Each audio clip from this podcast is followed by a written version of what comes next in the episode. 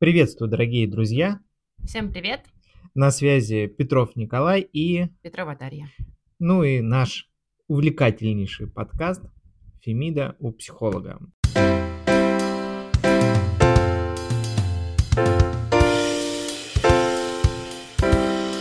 Как вам, кстати, название? Напишите в комментариях. Э, название это чисто моя идея. Ну, Даша ее Похвалите поддержала. его, пожалуйста.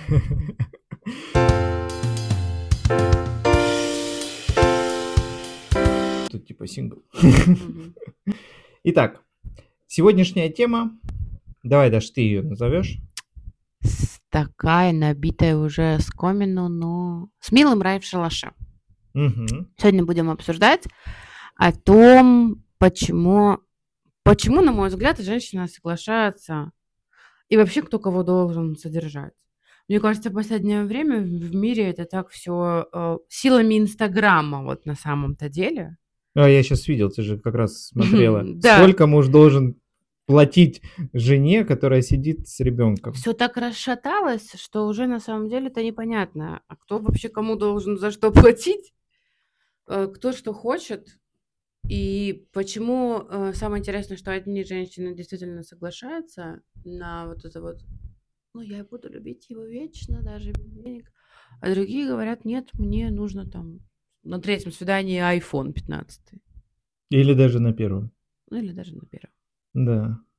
Слушай, а ты как вообще к этой фразе относишься? Как ты ее понимаешь? Как психолог, как человек?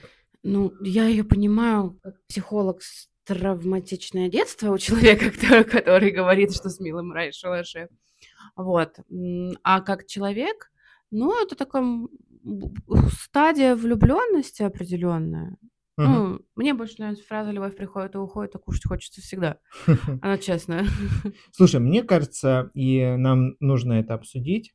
а, На мой взгляд, эта фраза навеяна мамами, а, которые вот так воспитывали свою дочь.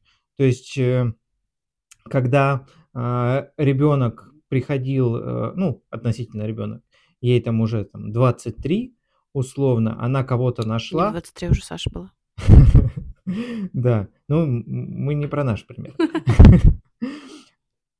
Человеку уже 23 и э, до сих пор не замужем, а, допустим, в семье э, мама рано вышла замуж, и она говорит, да ты что, в твоем случае надо за него хвататься и держаться, потому что, ну, типа, а кто тебя вообще возьмет? Э, Вот, мне кажется, это отсюда. Слушай, это такие, знаешь, семейные скрепы. Вот это вот как раз-таки такое травма поколения, которая передается другим поколениям. Это помнишь эту историю про вот это вот там, эм, про кастрюлю маленькую? Почему типа мы все варим в этой маленькой кастрюле? Ну, это надо потом подробнее будет рассказать. Но Давай. суть в том, то, что бабушка варила в кастрюле в маленькой, потому что у нее были причины, у нее там в послевоенное время не было большой кастрюли. Мгм. Но это видела там мама, потом это видела дочка, передала своей дочке. И суть в том, то, что все варят в маленькой кастрюле, хотя можно сварить уже там ну, в огромной. да. Вот. И это было неудобно, туда там курица не помещалась, но как бы все равно все вот там как-то эту курицу крошили, подстраивали под кастрюлю. И как раз это вот и говорит о том, то, что вот это вот, знаешь, эм, установку мы передаем детям. Мгм. У нас у всех есть свои установки в голове. Они есть абсолютно у всех, они у всех абсолютно разные. Разные они как раз за тот счет, э, что каждый воспитывался в своей семье. И более того, каждый воспитывался э, в разное время в семье. Потому что зачастую говорят, ну как так, мы же воспитывали вас одинаково, но время было разное. То есть, Контекст. да, другой. да. То есть, ну, если между детьми, конечно, есть Мгм. разница. Кто-то жил в момент, когда семья была более обеспеченная, кто-то когда менее обеспеченная, кто-то когда мама сидела в декрете, кто-то когда мама работала, и это все накладывает сильный отпечаток. Поэтому психологи все время говорят, все из детства, и всех это так раздражает. Слушай, психолог, а, ты начала про кастрюлю. Э, Загадка тебе. А, Одинаковая плита, две плиты одинаковые. А, Две э, женщины примерно одинаковые. Обе поставили на плиту воду кипятить в кастрюле. Обе закрыли кастрюлю крышкой. А, Одна женщина торопится, другая никуда не торопится. У кого быстрее вода вскипит? Вода скипит у них одинаково, но восприятие у них будет разное. Нет. Почему? Та, которая торопится, постоянно крышку поднимает и пар выпускает. И у нее А, дольше будет видишь? закипать. Ну, я, видишь, я подхожу всегда с точки зрения восприятия мира, ты всегда с прагматичной точки зрения. Ну, я ж юрист, поэтому. Так, слушай, я на самом деле подготовился к сегодняшнему подкасту. Да, и, а, между прочим, а, фраза «с милым рай в шалаше» взята ниоткуда бы там. Да, это не просто навеяно годами, да, Ну, и давай уже ближе. народная мудрость и так далее. Фраза «с милым рай в шалаше» берет свое начало из стихо- стихотворения Ибрагимова Михаила Николаевича. И жил он с 1778 по 1818 годы. И это не кусочек, вырванный из э, какого-то монолога. Это именно кусочек из стихотворения. И вот одно четверостишее я вам как раз прочитаю. «Не ищи меня, богатый, ты не мил мне по душе.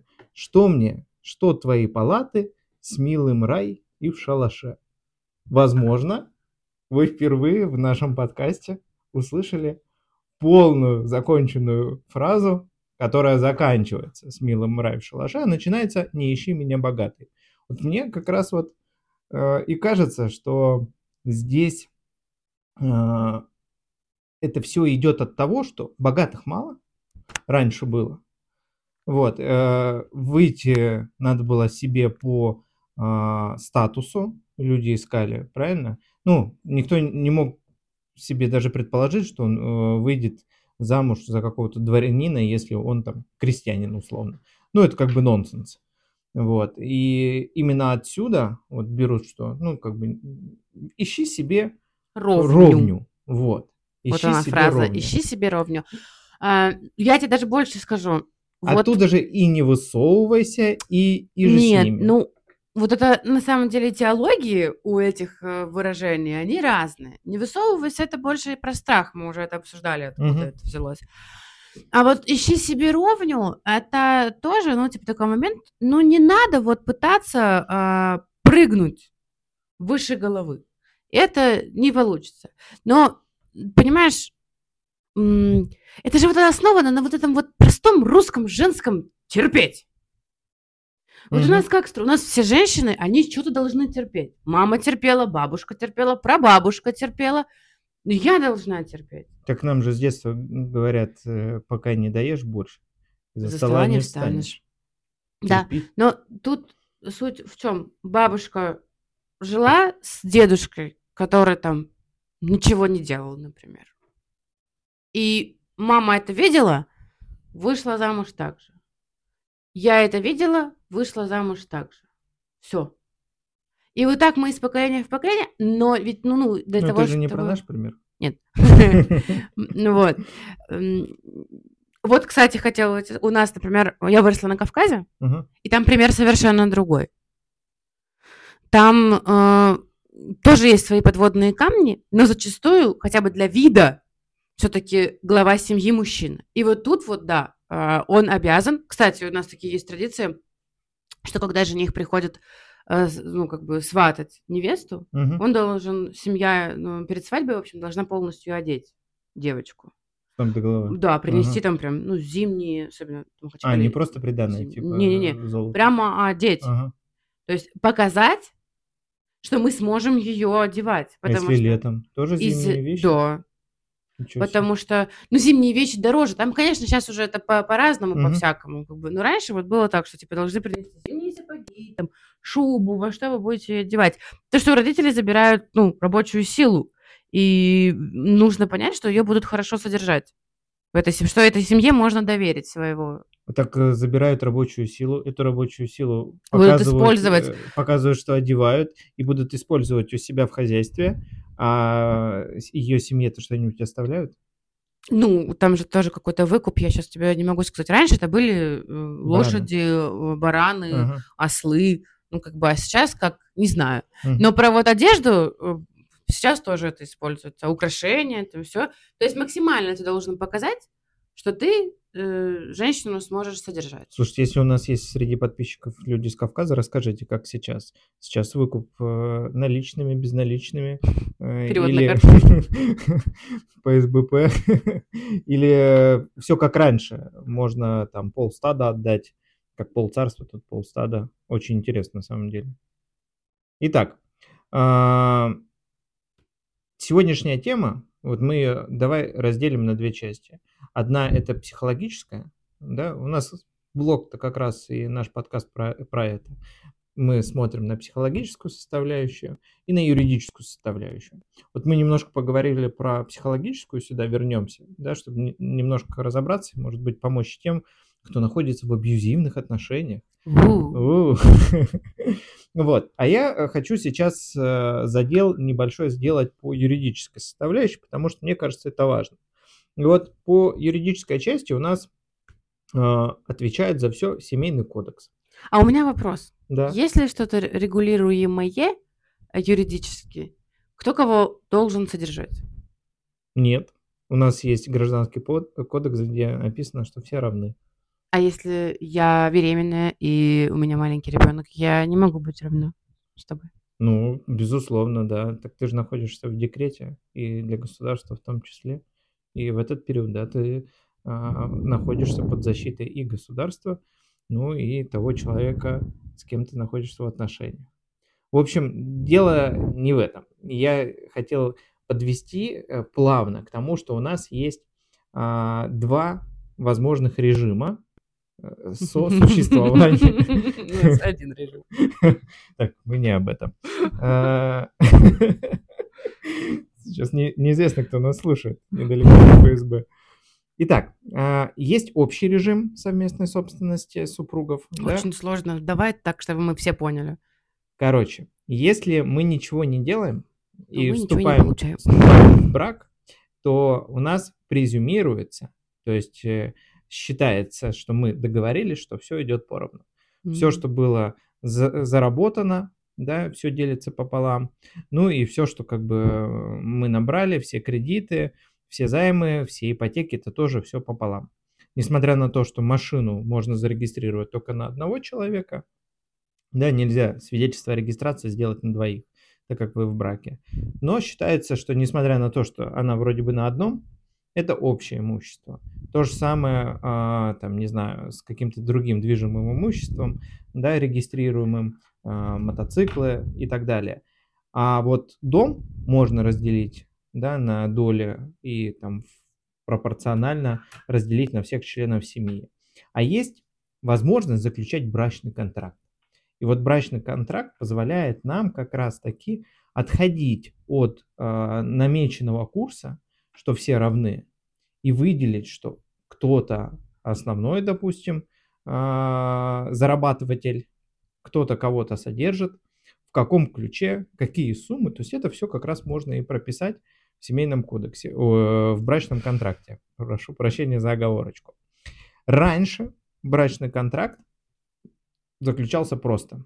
Взяли вот листик, я написал свое, ты написала свое, мы закрепили это все нашими подписями, и на этом он начинал действовать.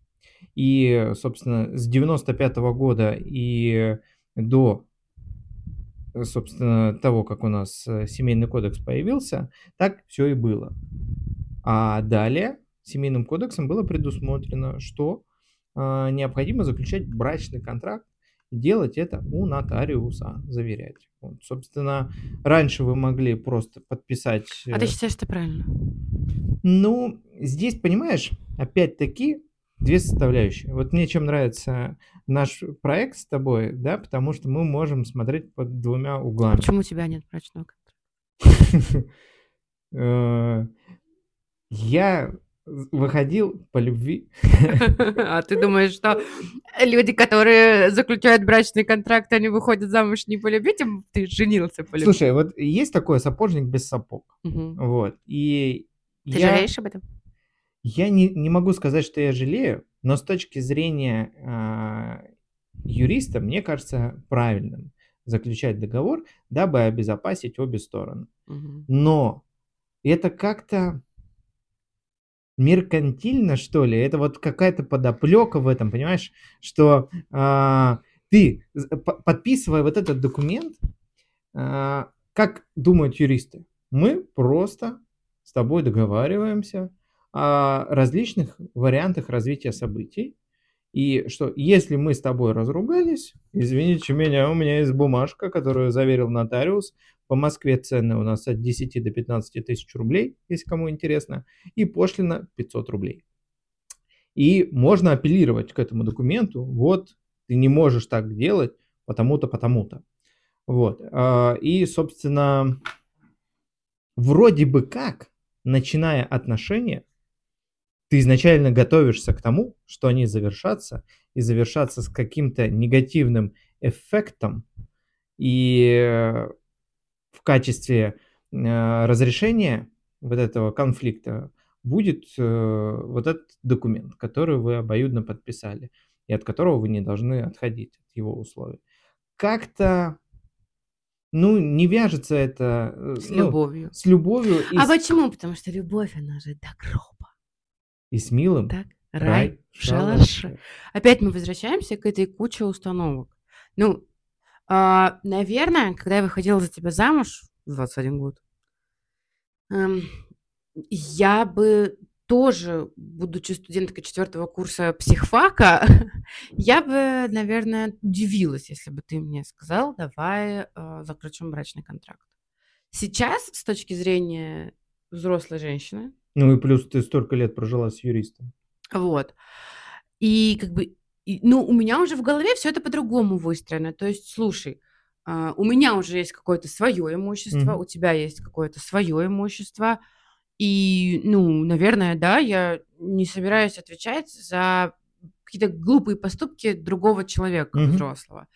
Поэтому сейчас, ну, наверное, да, я бы тоже рассмотрела. Это если повторный, ну, вот какой-то брак. Понятно, что если в этом с молодости, что у нас в школе особо ничего не было. Там собаку можно было составить брачный договор. И все. Да, Тайсон, Тайсон. Но когда у тебя э, уже есть какое-то имущество, то и ты сама заработала его своим трудом, и понимаешь, что как бы не хочешь этим рисковать. У тебя еще, ну, есть дети, например, которым ты тоже хочешь, угу. чтобы досталось. То да, наверное, это выход. Но а, я тебе скажу, что это выход для 5% населения нашей страны. Мне кажется, это просто вот, это, наверное, Москва и какие-то вот, типа, знаешь, это все такое вот к олигархам, что ли, вот в голове, типа, mm-hmm. относится, что как бы ну вот э, они же там делят свои заводы, пароходы, как бы, а мне что? Вот, вот, да, э, брачный контракт это оттуда. Да. И это взято было, помнишь, вот из Это когда на эскортницах женятся? Э, из сериалов каких-то. Ну вот это же там было, что как бы... Что надо выскочить замуж, а, и либо ты выскакиваешь замуж за престарелого, который тебе потом отпишет все по наследству. Ну это схема жизни, это выбор. Либо ты вступаешь в брак и заставляешь его подписать брачный контракт. Нет, там скорее он заставляет тебя подписывать брачный контракт о том, что ты со своими трусами пришла, и с ними же обратно уйдешь к маме в Саратов. Ну да, да, да. Скорее вот так вот там. И на самом деле сколько таких историй, когда потом вот эти вот все э, там роликсы в ломбардах оказывались, mm. потому что было, жить было не на что. Да, да. Кстати, вот э, мы некоторое время достаточно часто ездили по Барвихе, а, проезжали, и там вот прям а, на центральных улицах, помнишь, плакаты огромные? Ломбард. Да, ломбард, принимаем роликсы. У меня вот вопрос. Давай. Все-таки ты как мужчина, даже не как юрист, кто кого должен содержать? Ну, Мы растянули. Историю. Давай, как мужчина, я полагаю, конечно, что должен содержать э, мужчина. Да, он глава семьи, он должен зарабатывать, а жена должна обеспечивать быт. Но у нас уже с тобой не так, по той простой причине, что мы с тобой работаем вдвоем. Mm. Вот. И возможно, возможно, это опять-таки установка из как и даже не навеянная Если родителями. я буду зарабатывать больше тебя, тебе будет как? Ну, слушай, я не как главный герой из э, «Москва слезам не верит». Я не прекращу из-за этого отношения. Хотя он, помнишь, он уже ушел в запой Да, э, на неделю э, из-за того, что жена оказалась, не ну, жена, да, ну да, э, в- невеста. невеста. Вот. А а по той простой причине, что опять-таки вот эта установка в голове, что, ну, это недопустимо. Слушай, ну есть у людей правила, просто для меня это неприемлемо. Тут не всегда же как бы, ну, установка это то, с чем можно работать, а бывает человек не хочет с этим работать. Ну, типа, мне так норм, я так живу. И я не хочу с этим работать. Тут вопрос в другом, понимаешь? Мы начинаем, типа, что милый рай с милым рай в шалаше, когда, ну, вот эта история мне больше кажется про тех девочек, когда, типа, любовь заслонила все, а потом она попала в историю, когда оказалась у тебя в кресле. Слушай, ну у меня, да, действительно же много таких клиентов, которые приходят и говорят, что я узнала, а, что у меня оказывается на муже огромное количество кредитов, а он и не в курсе, а, вернее, а он мне про них ничего не рассказывал. И вот если мы с тобой берем а, стандартный семейный кодекс, то по общим нормам презюмируется, что вы знали, что деньги тратились на общие семейные нужды. А если ты гребешь, а я не знаю? Слушай, вот здесь как раз для этого и существует суд. То есть, если а, не требуется чего-то доказывать, то правила игры прописаны в семейном кодексе. Но если кто-то играет не по правилам, то ты идешь в суд и доказываешь, что вот он набирал на себя, я об этом знать не знала. И... А как ты доказываешь, что ты не знала? Ты же ела эти продукты. Ну так вот, если э, спуститься с вашего юридического на обычный бытовой, то есть человек пришел из пятерочки, принес пакеты, Мгм. там продукты, он это оплатил с карты. Но он же работает. Да. Ну, значит, он деньги и с работы, э, которые заработал, не доносит домой. Ну, ку- куда-то деньги сливаются, понимаешь? нет, ему не хватает. Почему? Ему просто не хватает. Вот у него зарплата 50 тысяч, Мгм. а жизнь стала дороже.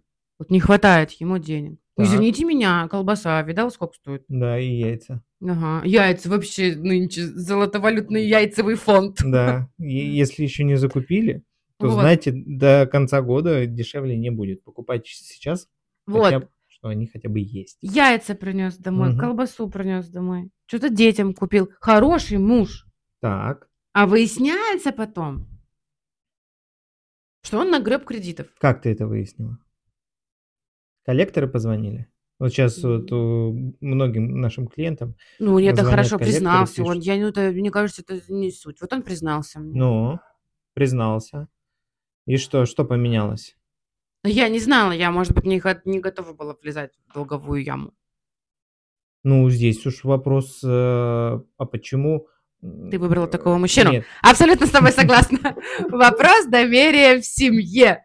Почему у вас сложилась такая история, что а, ты, как взрослая девочка, не отвечаешь за свою жизнь и от- полностью перекладываешь ответственность на мужа? Вообще, вот есть история, э, вот мне кажется, Щас. сейчас, подожди, для чего нужен брачный контракт? Это та история, где есть разные бюджеты.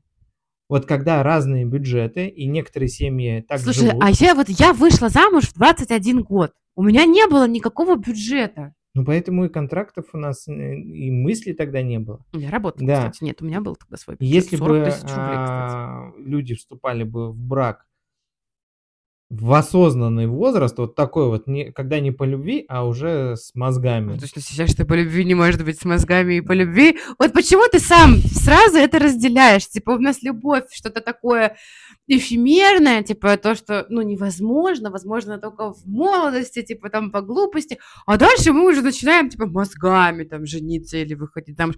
Да нет, ну это можно просто, если быть э, нормальным, осознанным человеком после психотерапии, Мгм.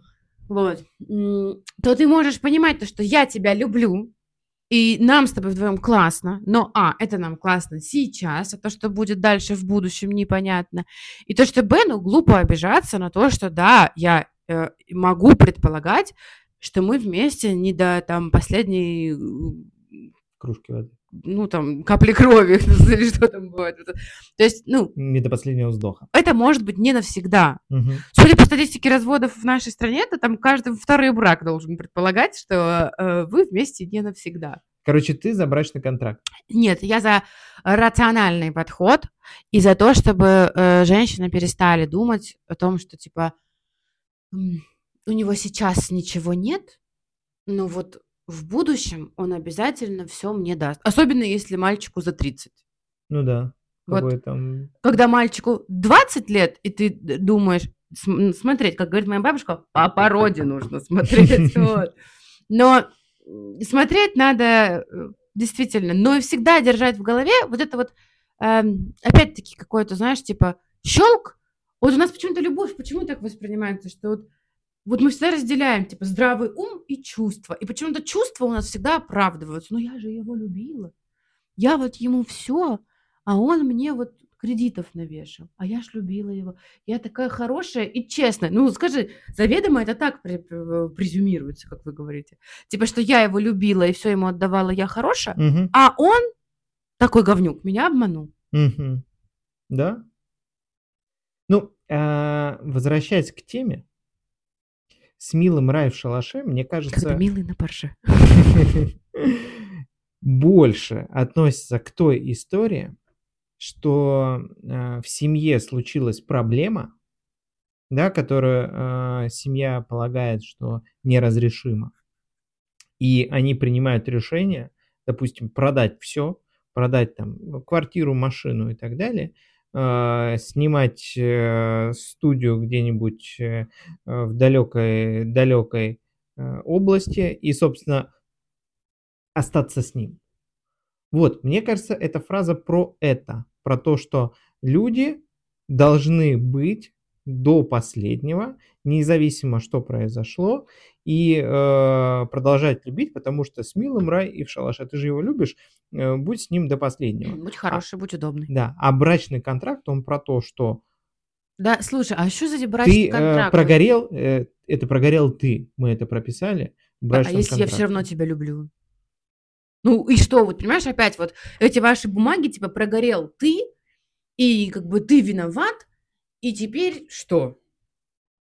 Ну, решай свои проблемы. А я что? Ну, слушай, я привожу, э, не привожу конкретные примеры, но я исхожу из того, что я вижу, э, ну, в том числе после общения с некоторыми клиентами нашими. Потому что часто ко мне приходят женщины, которые а, решают проблемы свои самостоятельно. А муж говорит, «Пф, это твои микрозаймы. Я знать ничего не знаю, знать ничего не хочу. Хотя, допустим, вот они находятся в браке, жена набирает э, кредиты, а муж купил себе машину. И говорит, вот машину я себе купил, я буду на ней ездить, и меня ничего не волнует. А я вам, дорогие слушатели, скажу, что если у жены будут финансовые сложности и дальше дело дойдет до суда, машину у мужа отберут, так как это совместно нажитое имущество. И вот если был бы брачный контракт, то здесь муж мог бы спокойно ездить на машине. Или жена. Слушай, у меня вопрос, а нахрена такая семья?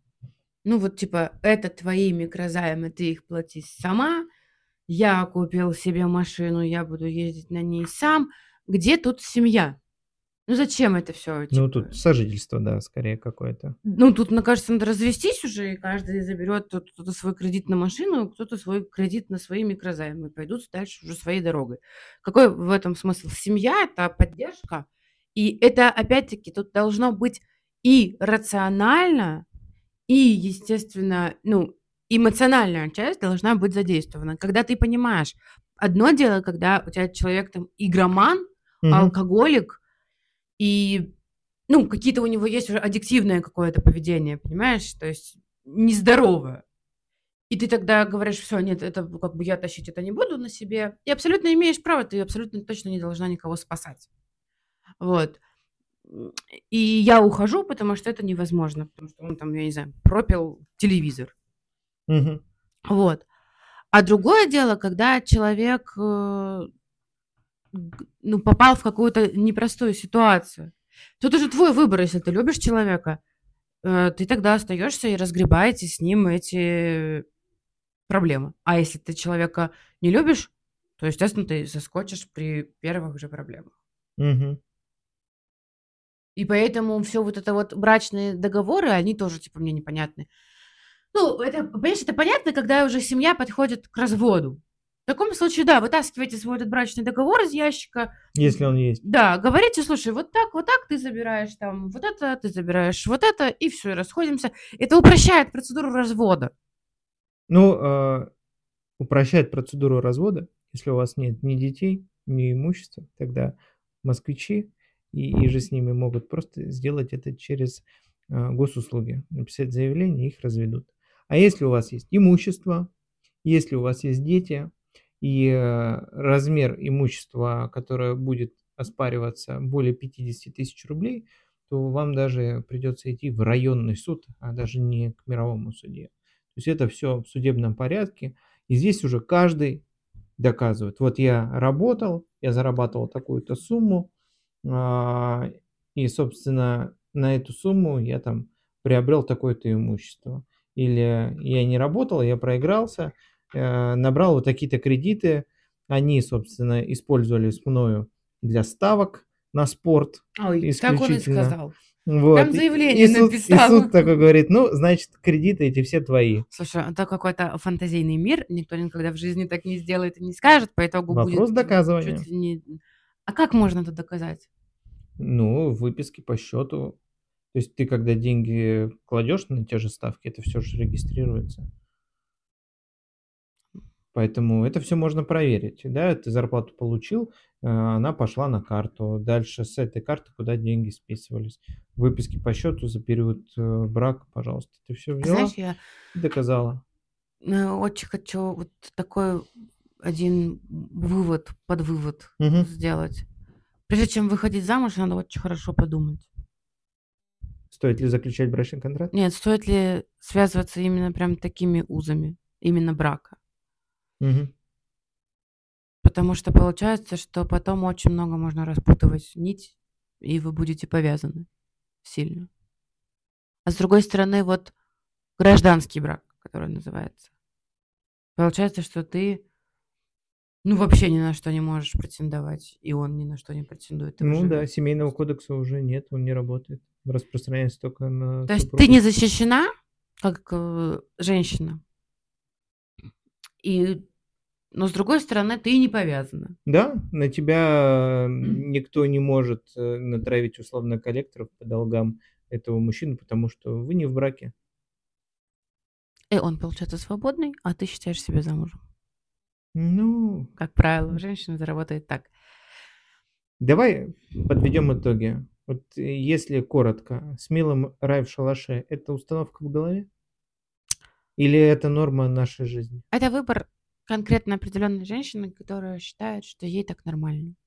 Ну, типа вот, что он будет делать глупости или не будет делать глупости, а просто будет говорить, вот у меня есть зарплата 30 тысяч рублей, Мгм. и больше у меня ничего не будет.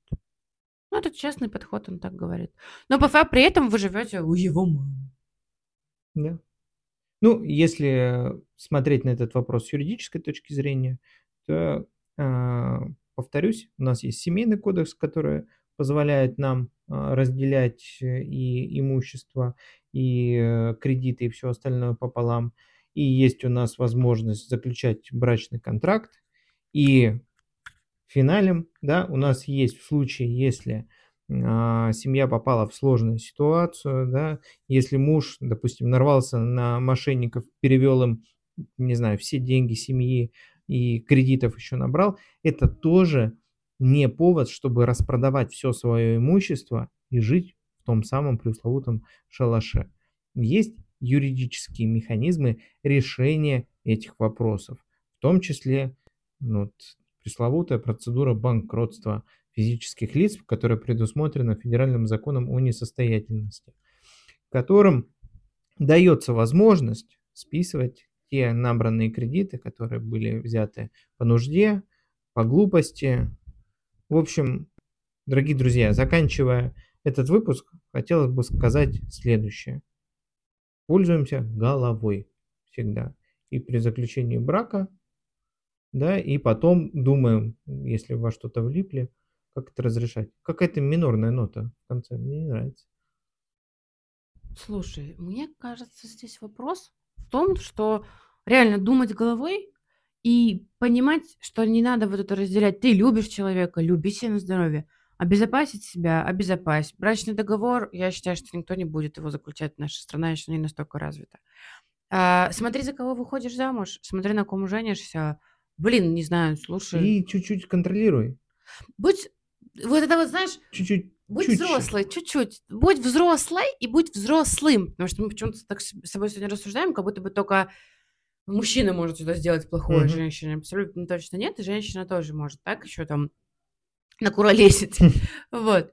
А будь взрослой и взрослым. Контролируй. э, Знаешь, вот честно, я всегда за то, чтобы женщина и мужчина имели каждый свой доход. Мгм. Вот просто имел свой доход, если в случае чего, чтобы ты мог открыть там свою тумбочку или, я не знаю, там под матрас к себе залезть и сказать всего доброго, я в этом больше не участвую. Э, У меня есть, и ты прекрасно знаешь, что у меня есть, я называю это моя кубышка, я хочу, чтобы она лежала себе спокойно, и я не планирую ее там тратить, но то, что она у меня есть, От этого спокойнее на душе. от этого мне приятнее. спокойнее на душе. да. Ну, вот это уже мажорная нота, приятная.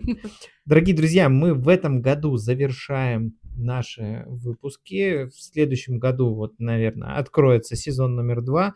Мы ждем ваши комментарии. Спасибо большое, что подписываетесь, делитесь нашим подкастом. Мы теперь есть на Яндекс Музыке, на Apple Podcast. Всего вам доброго. Пока-пока. С Наступающим. наступающим!